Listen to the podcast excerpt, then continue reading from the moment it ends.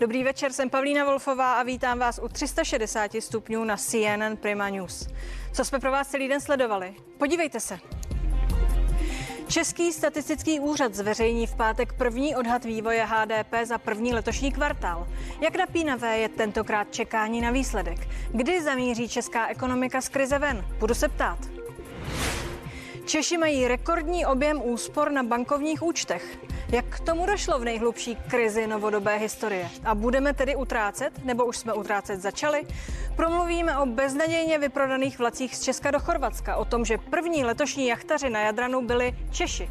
Blízká se na zotavení cestovního ruchu, odpoví Jan Papež z Asociace cestovních kanceláří. Jednoduše řečeno, loňský rok dopadl na papíře ekonomicky lépe, než se čekalo. Jenže jak se Češi v covidu opravdu mají? Na názor se zeptám šéfa odborářů Josefa Středuly a ekonoma Mojmíra Hampla.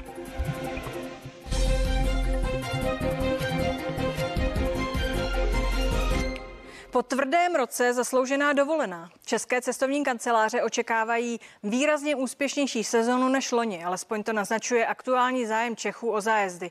Chtějí cestovat navzdory bezpečnostním okolnostem, které budou trvat i přes léto. A obnově turistiky pomáhají podle cestovek i chystané covidové pasy. Vyšší poptávka je ze strany českých turistů zejména po zahraničních destinacích, které už zveřejnili bezpečnostní podmínky. Většinou jde o negativní test na koronavirus, očkování či prokázané protilátky. Tradičně české turisty láká Chorvatsko či Bulharsko. Oblíbené je také Řecko, Egypt, Tunisko nebo Turecko, kam se v loňském roce turisté nedostali. Velký zájem je podle cestovní kanceláře Čedok o Albánii. Právě ta už vydala konkrétní opatření, podle kterých se turistický ruch bude řídit. Nebude vyžadovat očkování ani negativní test. Malta zase nabídne hotelům kapesné pro jejich zákazníky. Cestovní ruch v letních destinacích podpořili nové nabídky cestovek. Ty poskytují záruky a vyžadují po klientech nízké zálohy. Dobrou zprávou jsou pro cestovatele i chystané covidové pasy. Stejně jako loni jsou pro Čechy lákadlem vlaková spojení do Chorvatska. Dopravce aktuálně hlásí přes 20 tisíc prodaných jízdenek do Splitu a Rijeky. A k Jadranu ve velkém míří i jachtaři. Dokládá to i čtyřikrát vyšší zájem o rezervaci jachet oproti necovidovému roku. Jan Papež, místo předseda Asociace cestovních kanceláří. Dobrý večer.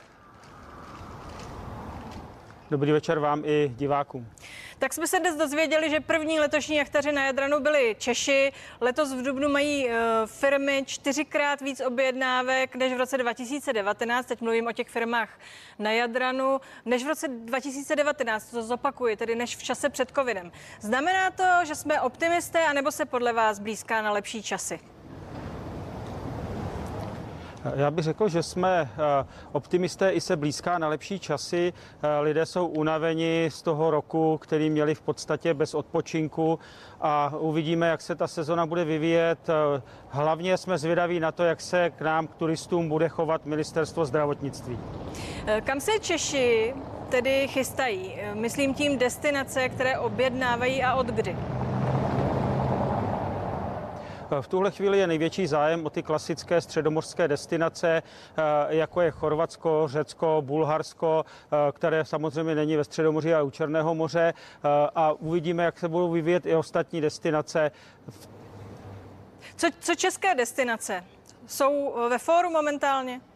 České destinace České destinace jsou samozřejmě ve fóru, především v přímých stazích mezi hoteliéry a, a klienty.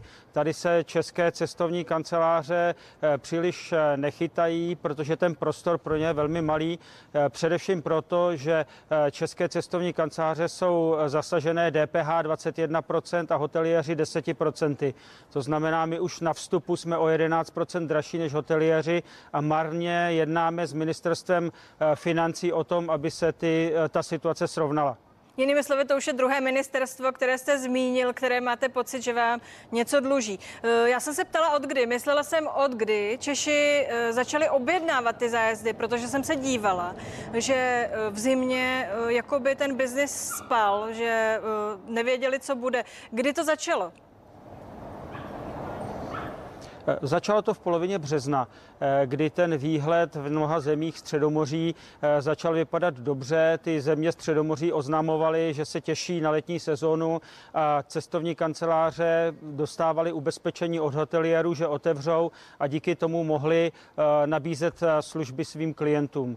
A samozřejmě je to také dané tím, že hodně lidí má vouchery, které by rádo uplatnilo v letní sezóně, protože v loňské sezóně se jim uplatnit nepodařilo podařily. Tím tedy vlastně také říkáte, že lidé možná nemají tolik peněz, ale mají ty vouchery a my se o tom tady dnes budeme bavit dál s mými hosty.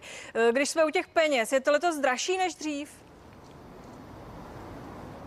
Já si myslím, že ne. Společnost je rozdělená samozřejmě na ty lidi, kteří eh, nemají peníze a na velkou část eh, společnosti, která je na tom velmi podobně, jako byla předtím, protože zase lidé neměli příliš možností, kde peníze utrácet a eh, dávají je na dovolenou především, protože by si rádi odpočinuli a dostali se na trochu jiné myšlenky, než měli v tuhle chvíli tady doma.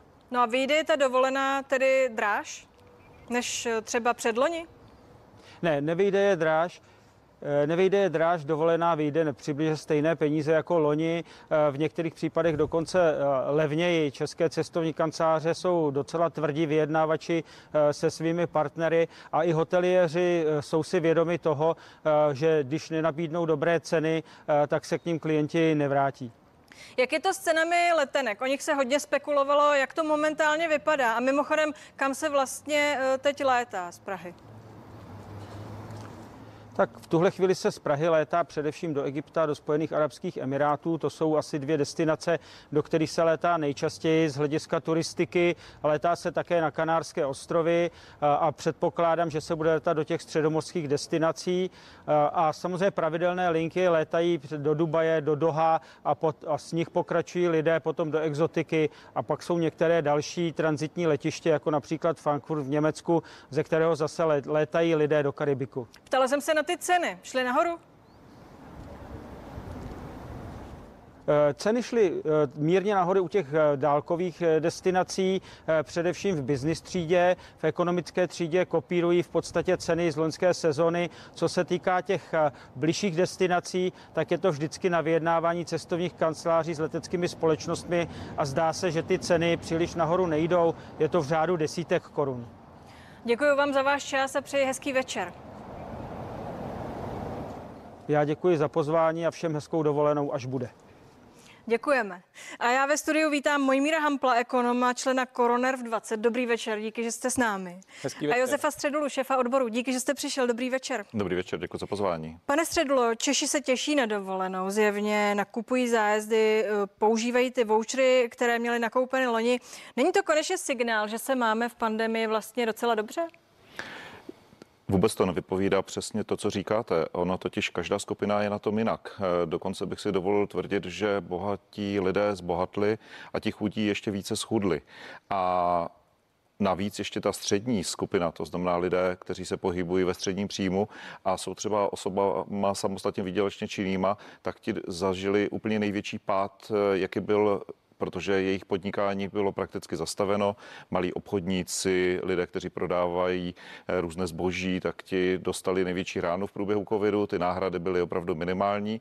A toto třeba je právě ta skupina, která ty dovolené, o kterých teď byla před malou chvíli řeč, eh, mohou využívat eh, možná nejčastěji. Ale tady je ještě jedno velké ale.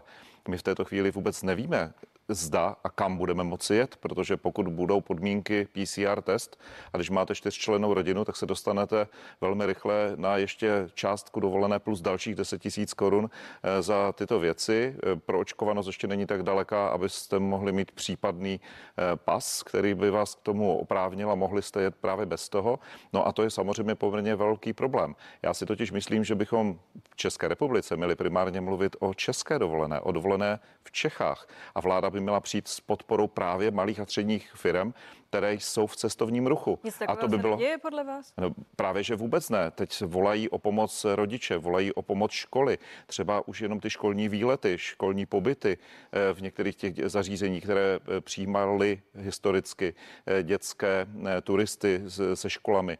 Toto bychom měli podpořit, protože i to málo peněz, které máme k dispozici, bychom měli dát k dispozici právě českým podnikatelům. To by byla ta nejmoudřejší reakce, kterou by vláda mohla udělat a zároveň, abychom se ne, v tom předešlém příspěvku se hovořilo, kde je nejčastější cesta českých občanů. Já bych byl rád, abychom začali hovořit o tom eh, právě ze zahraničí, jak my umožníme zahraničním turistům přijet do České republiky a nechat peníze právě v České republice. To je jediný stabilizační mechanismus, který můžeme udělat pro zaměstnanost, pro podnikání, pro podnikatele, pro hotely a pro stabilizaci české ekonomiky. A moc bych si to přál a budu to určitě navrhovat. Pane Hample, eh, tady zazněl optimismus úst pana papeže. Eh, pan Středulet to vidí eh, jinak. Jak jsme na tom podle vás? Několik poznámek. Za prvé, já bych nerad za sebe dával nějaká doporučení, eh, kam lidé mají jet, pokud budou moct jet. Eh, konec konců jsou tady doma v Česku zavření přes rok, takže eh, bude to dost přesně na tom, co říkal Pepa, na podmínkách, na tom, jestli tím hlavním omezením bude, budou strach a obavy, a nebo jestli zvítězí euforie. A myslím, že o nějaké euforii utrácení po pandemii si tady možná budeme ještě povídat. Celé jistě. Ale, ale to hlavní, co, co si myslím, že tady zaznělo a co já bych chtěl jako znovu, znovu zdůraznit, je, že ta pandemická krize dopadla na jednotlivé skupiny různě. A zatímco spousta lidí, kterým já říkám aktivní, kteří prostě mají svoji vlastní živnost, jsou, uh, jsou uh, prostě jsou, jako svobodná povolání a tak dál, tak ti o spoustu zdrojů přišli a o spoustu příjmů přišli. Na druhou stranu, a to je důležité říct, abyste to měli někde v tom úvodním šotu, nárůst úspor domácností v naší zemi za rok 2020 Eh, je naprosto nejvyšší za dobu, co vůbec tohle číslo v dějinách České no, republiky měříme. Na to jsem se chtěla ptát. Není to, to, to jsou ty domácnosti. To jsou ty domácnosti. No tak my jsme eh, jenom, to, to je forma, jakou jsme pomáhali zachraňovat eh, tu ekonomiku. My jsme vlastně na rozdíl od roku 2008, ať je to jako hezké srovnání, v roce 2008 klesaly, nebo po krizi roku 2008 klesaly reálné příjmy, stagnovaly důchody, narůstala nezaměstnanost. Teď to bylo jinak. Reálné příjmy příjmy stále rostly, byť jenom o e, necelé 1,5%, rostly důchody, nezaměstnanost zůstávala v zásadě stabilní. My jsme zachraňovali tu ekonomiku tak, že jsme moc nepomáhali nebo ne moc účinně tomu podnikatelskému sektoru, ale chtěli jsme udržet zaměstnance na těch, e, na těch zaměstnaneckých místech. To byl program e, antivirus. Takže my jsme v zásadě to břemeno toho, že jsme neprodukovali ani statky, ani služby, zboží, tak jsme přenášeli na stát, a ta díra byla prostě přenesena jako z toho soukromého sektoru do, toho, do té společné kasy, která se jmenuje veřejné finance, ale zároveň lidi příjmy dostávali, nezaměstnanost nerostla a ty příjmy nemohly utrácet. A výsledkem čeho žije, že skutečně dneska žijeme, eh, žijeme v zemi, která má z hlediska domácnosti, a teď nemluvím o firmách, nemluvím o podnikatelích, ti eh, ty svoje, eh, ti ty svoje rezervy jako do, do značné míry rozpustili, ale co se týče domácností, lidí jako, jako takových, tak máme skutečně největší míru úspor, hrubých úspor z hlediska uh, uh, velkých čísel, jakou, jakou jsme tady kdy zaznamenali. Takže prostě nějaké, nějaký, nějaké, uh, nějaký polštář příjmový a nějaký uh, polštář z, z hlediska úspor tady je. Které jsou to ty domácnosti? Kdo se měl tak, že mohl šetřit víc než například ještě před covidem? To jsou vysoce příjmoví, ty samozřejmě, protože tam je trošku jiná, vy máte tu spotřebu Víme, nižší. že jsou to oni. Mimochodem. Ano, jsou to rozhodně, to z logiky věci. Určitě. Je to příjmovou strukturou, ale jsou ty, nej, ty, nejvyšší, ty nejvyšší příjmoví, jsou... to jsou ty kategorie, které mají naspořeno, který si to dovolit mohou a mohou spořit. Ale potom máte skupinu, která má nízké příjmy, e, jsou to rodiny s dětmi, e, nebo neúplné rodiny a ty ještě byly kombinované například s tím, že museli svému dítěti pořídit nějaký třeba počítač z titulu distanční výuky a ty se dostali do úplně jiné situace, než kdykoliv, ano. než třeba v Citonová. Je to, mám to tady napsáno. Třetina domácností nemá na jednorázový výdej 10 tisíc korun. Uh, nicméně, Pardon, ti, kteří jsou nejslabší, se, ano ti, kteří jsou nejslabší, tak ti jsou nejslabší vždycky. Ano. A v krizi samozřejmě to odnášejí jako tak. první. Tady zaznělo, pravda, tady zaznělo ve vaší první odpovědi, že bohatí zbohatli, chudí ano. ještě více schudli. Odpovídá ano. to? Ne, Neodpovídá. Neodpovídá. Eh, všimněte si, že tuhle větu uh, řada lidí, a teď tady ukážu na Pepu, ale nemusím to osobně, říká za všech okolností. Eh, vzpomínáte si, tohle jsme přece slyšeli i před tou covidovou krizí, přičemž Světová banka jako největší mezinárodní arbitr, který počítá to, jaká je příjmová nerovnost uvnitř zemí a mezi nimi, říkala, že žijeme ve světě, který je příjmově nejméně nerovný za dobu, co vůbec existují statistická data. To je prostě je, to, ale, je, ale, to je stanovisko Světové banky. Ale nerovnost, ale nikdy... nerovnost není situace pozor, krizi. Pozor, pozor. Rodiny s dětmi, ženy, e, ti, co jsou neúplné rodiny, díky distanční výuce, díky zvýšeným nákladům, Jasně. které mají, díky roz, růstu cen, inflaci, na tom opravdu jsou nejhůř. Tak, a teď, to je reálná ta, skutečnost. A ta, ta klíčová moje věta je, že, tu, že to, že se rozevírají nůžky mezi bohatými a chudými od Pepi, středu uslyšíte za všech okolností, ať je krize, ať jsou dobré časy, špatné časy, on to bude říkat vždycky, jenom někdy je to ale pravda. A, a s okolností ta covidová krize vypadá, že skutečně ty, eh, ty nůžky trošku otevřela. Pojďme Takže jinam. mám pravdu. No Takže... ne, ale, ale ty to řík, ty bys nikdy nepřipustil, ale že před tou covidovou krizí to tak nebylo. No moment, Tahle věta se tady opakuje moment. neustále, otázka, bez ohledu na to, co otázka se děje výsledku našich vyjednávání o růstu mest nebo růstu platu přinesla České republice bohatství.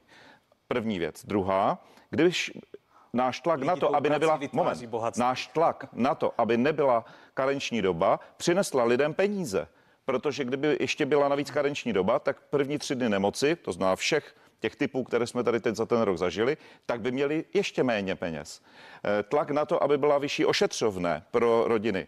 To taky byla věc, která byla nesmírně důležitá. Samozřejmě velmi důležitá byla otázka důchodců. O těch jsme zatím nehovořili, protože se tam byl, protože tam byl, protože tam byl zcela logicky, byl tam nárůst, velmi pozitivní nárůst v souvislosti s tím, jak rozhodla vláda. Ale proti tomu je jiný problém, co se týká příjmu, lidé nebudou zbrkle utrácet, protože mají mnozí zkušenost z roku 2009 a následující. Takže ty peníze budou velmi váhat. Zda už je ta doba, že věří tomu, že utratí na dovolenou, místo toho, aby si to třeba ponechali no. jako rezervu pro příští. Teď jste mi vzal myslím, a tu otázku. Loni platilo, šetříme, nezbytnosti vynecháváme. Bude letos platit, že začneme utrácet? Znovu, ta situace je opravdu jiná, než byla po té eh, poslední krizi. To znamená, lidé nepřišli tak moc ani o příjmy, a tak moc ani o zaměstnání a nějaké dodateč, dodatečné úspory naakumulovali.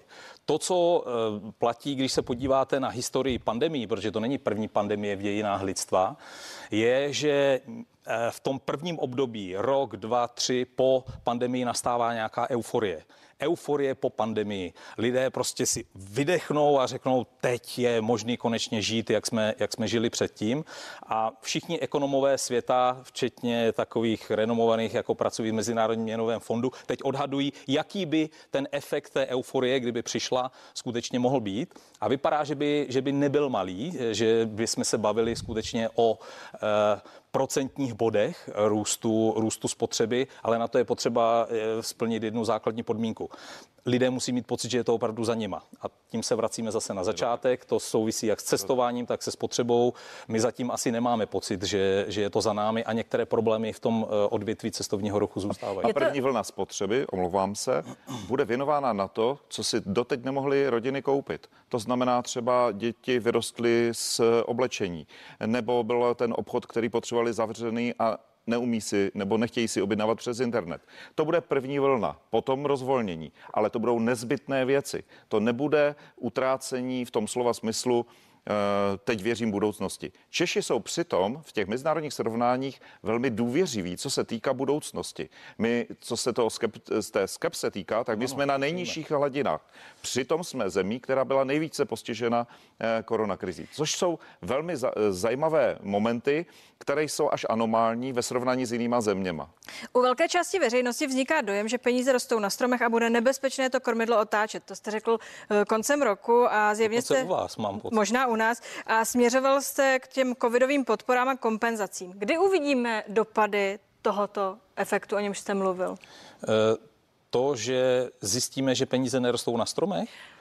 No, Někteří už jsme si všimli, ale eh, vy jste mířil zřejmě k tomu, že se zkrátka lidem posílají peníze, aniž by museli chodit do práce. Ve, ve, veřejných, tak to ale bylo rozpočtech, ve veřejných rozpočtech to konec konců vidíme už teď. Ten, kdo se podíval na konvergenční program a viděl, jak je obrovský očekávaný nárůst dluhu a jak málo si umíme představit, že tohle budeme brzdit, ten vůz, který jede z kopce, tak jako musí prostě říct, my, my, my ekonomové už to vidíme. To není samozřejmě nic, co je bezprostředně hmatatelné pro ty, kteří se na nás dívají, ale důsledky toho, že jsme si zvykli prostě eh, neřešit stovky miliard, zatímco v minulosti jsme řešili velmi těžce jednotky miliard, eh, budou v tom, že budou jednou velké náklady na obsluhu jednou dluhu. Kdy? To může být, to může být skutečně za pár let. Bavíme se, bavíme se o horizontu, který není 10 let nebo 20 let. To může být skutečně za pár let náklady na obsluhu dluhu.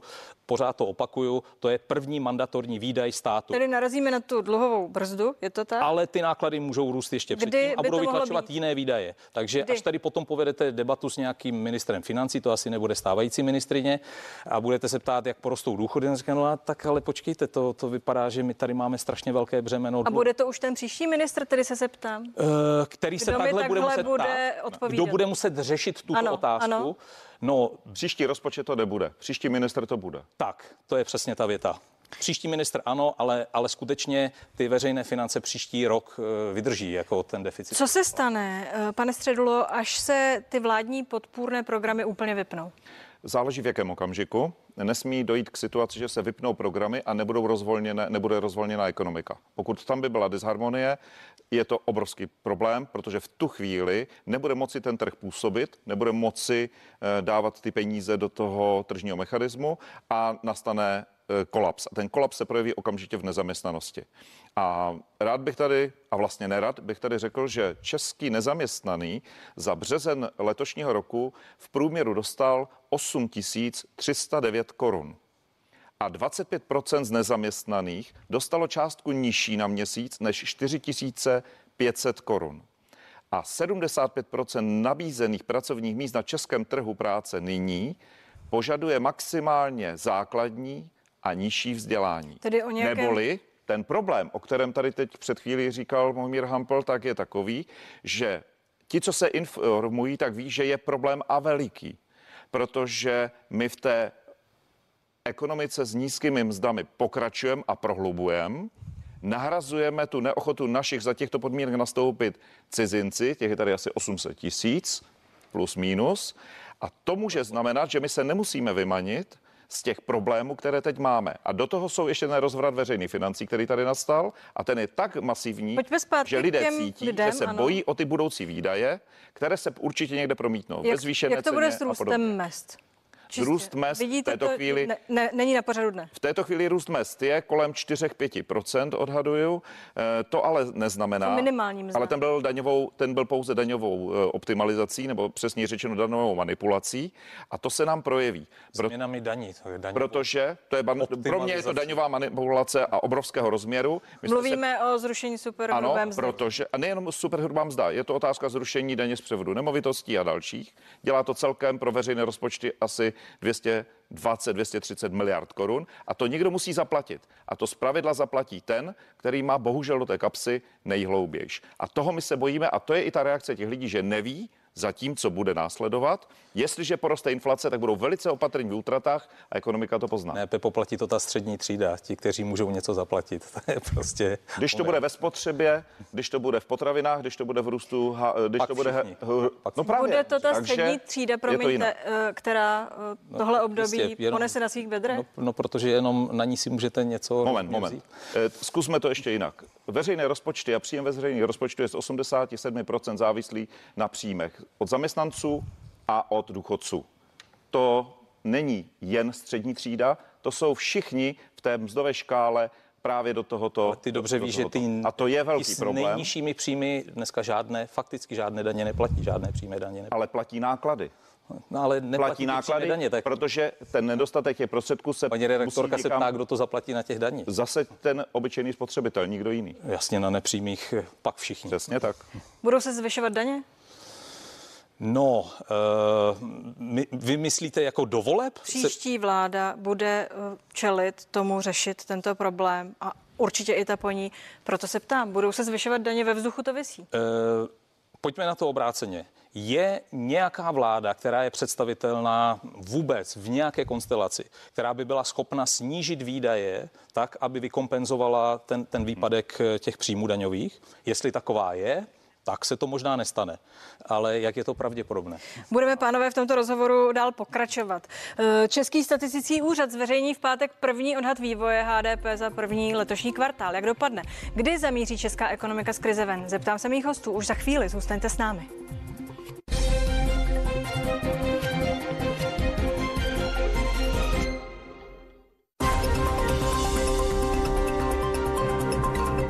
Nejlevnější povinné ručení a nejvýhodnější havarijní pojištění? Zadáte SPZ do Rixa a údaje o autě se vyplní za vás. Něco o mě, abych nepřišel o bonusy a je to. Vyberte si nejvýhodnější pojištění vozidel. Rixo.cz. Nesrovnatelně lepší srovnávač pojištění. Birel, prosím. Cože Birel? Snad neřídíš. Nedrej partu. Nejsi nemocný? Ať klidně nechte ho být jeho oblíbené. Věl si dám. Dám si i já a není třeba žádná výmluva. Birel si dám. No jasně, dej si. Vlastně dva. Birel, chuť zážitků. Ovocná chuť. Multi. Unikátní chuť. Black. Osvěžující chuť. Čedráta. Vychutnejte si nový zvuk osvěžení Matony.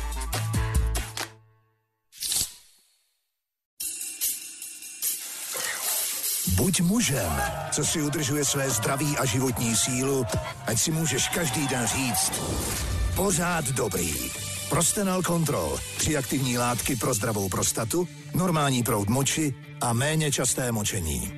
Prostenal. Pořád dobrý. Kroužkujte ty nejlepší nabídky v Penny. Například mléko trvanlivé polotučné, litr za 8,90. Limonáda Tania, různé druhy, za 5,90. A kapsičky Felix, 12 kusů, za 74,90. Penny, nakupujte hezky česky. V největším DAV průzkumu jsme požádali ženy z různých zemí světa, aby vyzkoušeli antiperspirant DAV. Le trovo molto più belle, diciamo. E agora vou falar com as pessoas assim. 91% žen, které ho vyzkoušeli, by přešlo na DAV. Celodenní ochrana, jemnější a hladší podpaží. Tati, stojíš si na tepně. Život umí překvapit. Naštěstí je tu Flexi, životní pojištění od kooperativy. Mám dvojičku. Já taky. A na mě zbyl Černý Petr. Neboj, tati, příště vyhraješ. Víme, že život nehraje vždycky fér. Flexi vám teď nabízí dvakrát víc v případě invalidity třetího stupně. Představujeme Ureu, světového experta s ureou a na suchou pokožku. Suchá pokožka je noční můra. Ztrácí živiny a pak stárne. Laktovit Urea je téměř zázračná. Její exkluzivní složení s ureou pleť vyživuje a regeneruje. Jak to, že tvá máma vypadá tak mladě? Prchový gel a tělové mléko Laktovit Urea. Regenerovaná pokožka, mladá pokožka. Máme nejnižší poplatky. No. Máme skoro nejnižší. A máme poplatky. Omlouvám se, dřív než začneme, víte, že náš účet si teď založíte i z mobilu? Z tohohle? Mhm. Hop. Nebo z tohohle. Ukažte. Já. Nebo z tohohle. Hop. To byl služební? Ne. A. Založte si náš účet jednoduše z mobilu. Stačí si stáhnout aplikaci My Air a je to. Airbank i banku můžete mít rádi.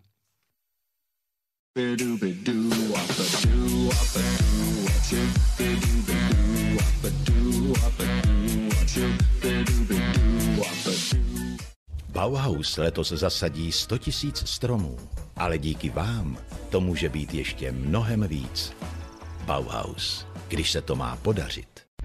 Vychutnejte si jedinečnou měkkou konzistenci Bebe Dobré ráno na měko, obsahující pět celozrných cereálí a lahodnou čokoládu. Chutné a výživné. S energií na celé dopoledne. Zúčastněte se povinného sčítání 2021. Ať jste doma nebo na cestách, nejlepší je sečíst se do 11. května online. Pomozte se sečíst i těm, kteří to sami nezvládnou. Pokud se nesečtete online, rozhodně vyplňte listinný sčítací formulář. Je nutné ho odevzdat do 11. května. Stačí ho vhodit v odpovědní obálce do poštovní schránky. Sčítejte se na sčítání CZ a bude-li třeba, klidně nás kontaktujte. Bezpečně online. Raz, dva. Birel si dám. Chutná? Ochutnej nový Birel za studena chmelený s bohatou chutí, která tě překvapí.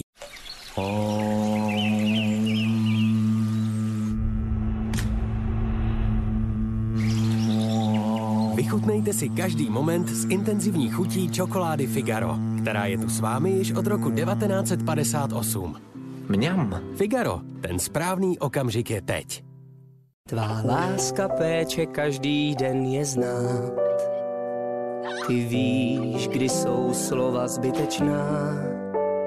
Jsi tak laskavá a pokaždé tak svá. To si ty, ta žena úžasná. Dnes každé má mě za to, co zvládla si. Merci za to, že si.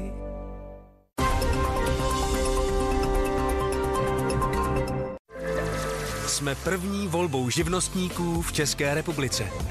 Děkujeme za důvěru. Chytrá síť O2, sponzor programu.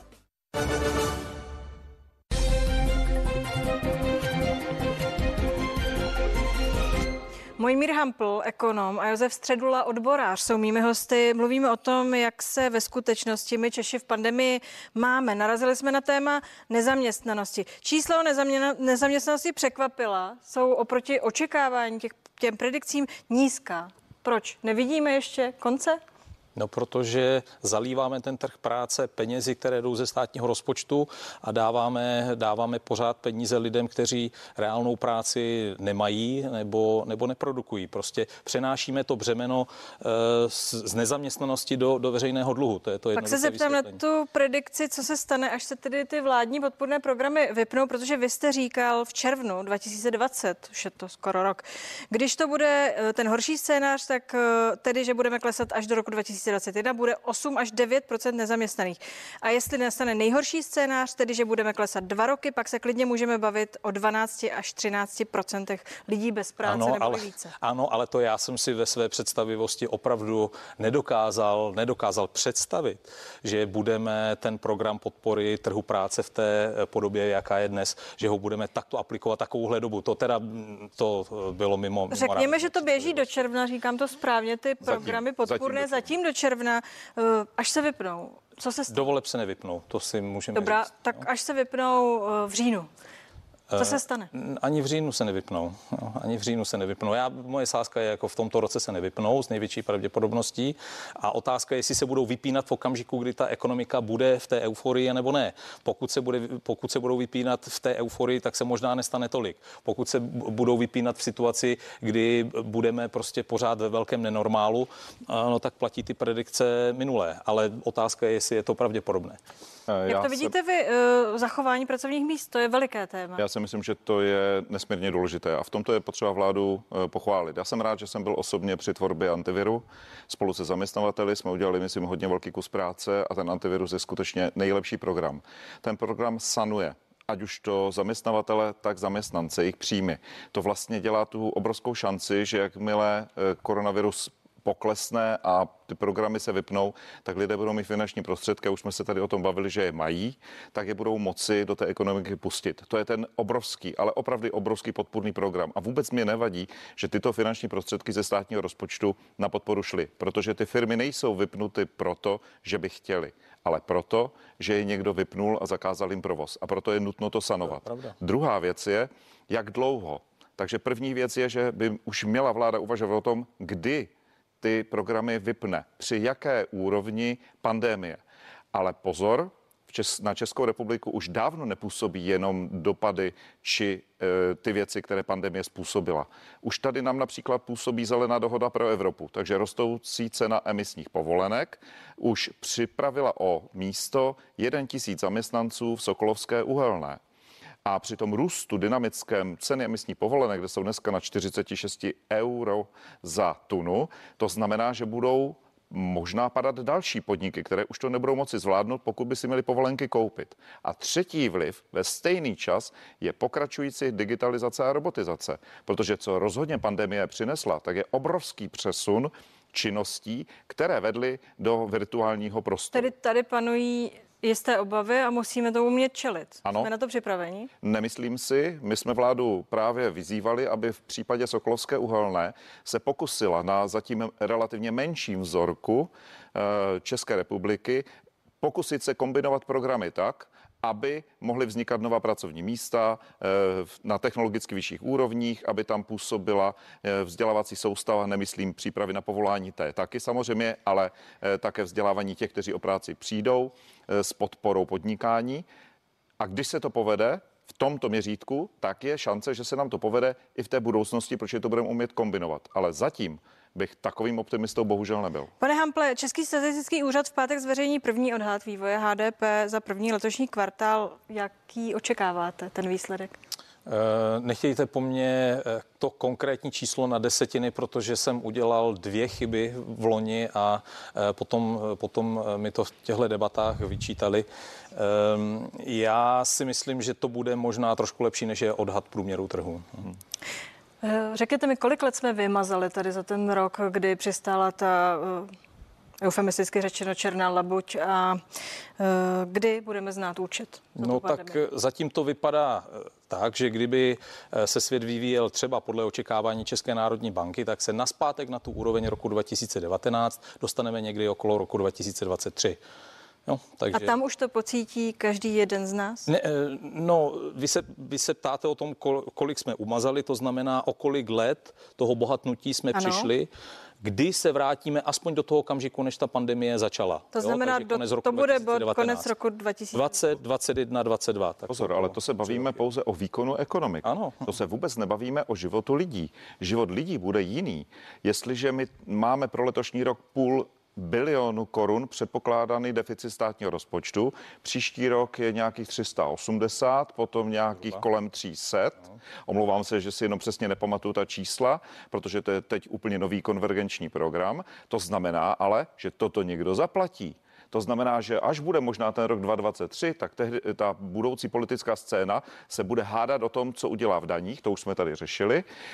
A kdo to zaplatí? A podle mého soudu to bude ten účet, který, na který se ptáte a ten účet přejde na ty, na ty plátce, na ty, kteří budou nakupovat spotřební daň, HDP, DPH a podobně. Tam bude ten největší účet a to podznají lidi. Vyšší inflací a bude toho celá řada eh, a nejenom covid budou i další věci, které budou působit. Pánové, díky, že jste tu byli. Přeji vám hezký večer. Díky. Hezký večer i vám. Pozvání, díky. No a to je z dnešních 360 stupňů vše. Děkuji za pozornost. Nenechte si ujít zprávy v 21 hodin. Hostem bude biochemik Zdeněk Hostomský. Ode mne hezký večer.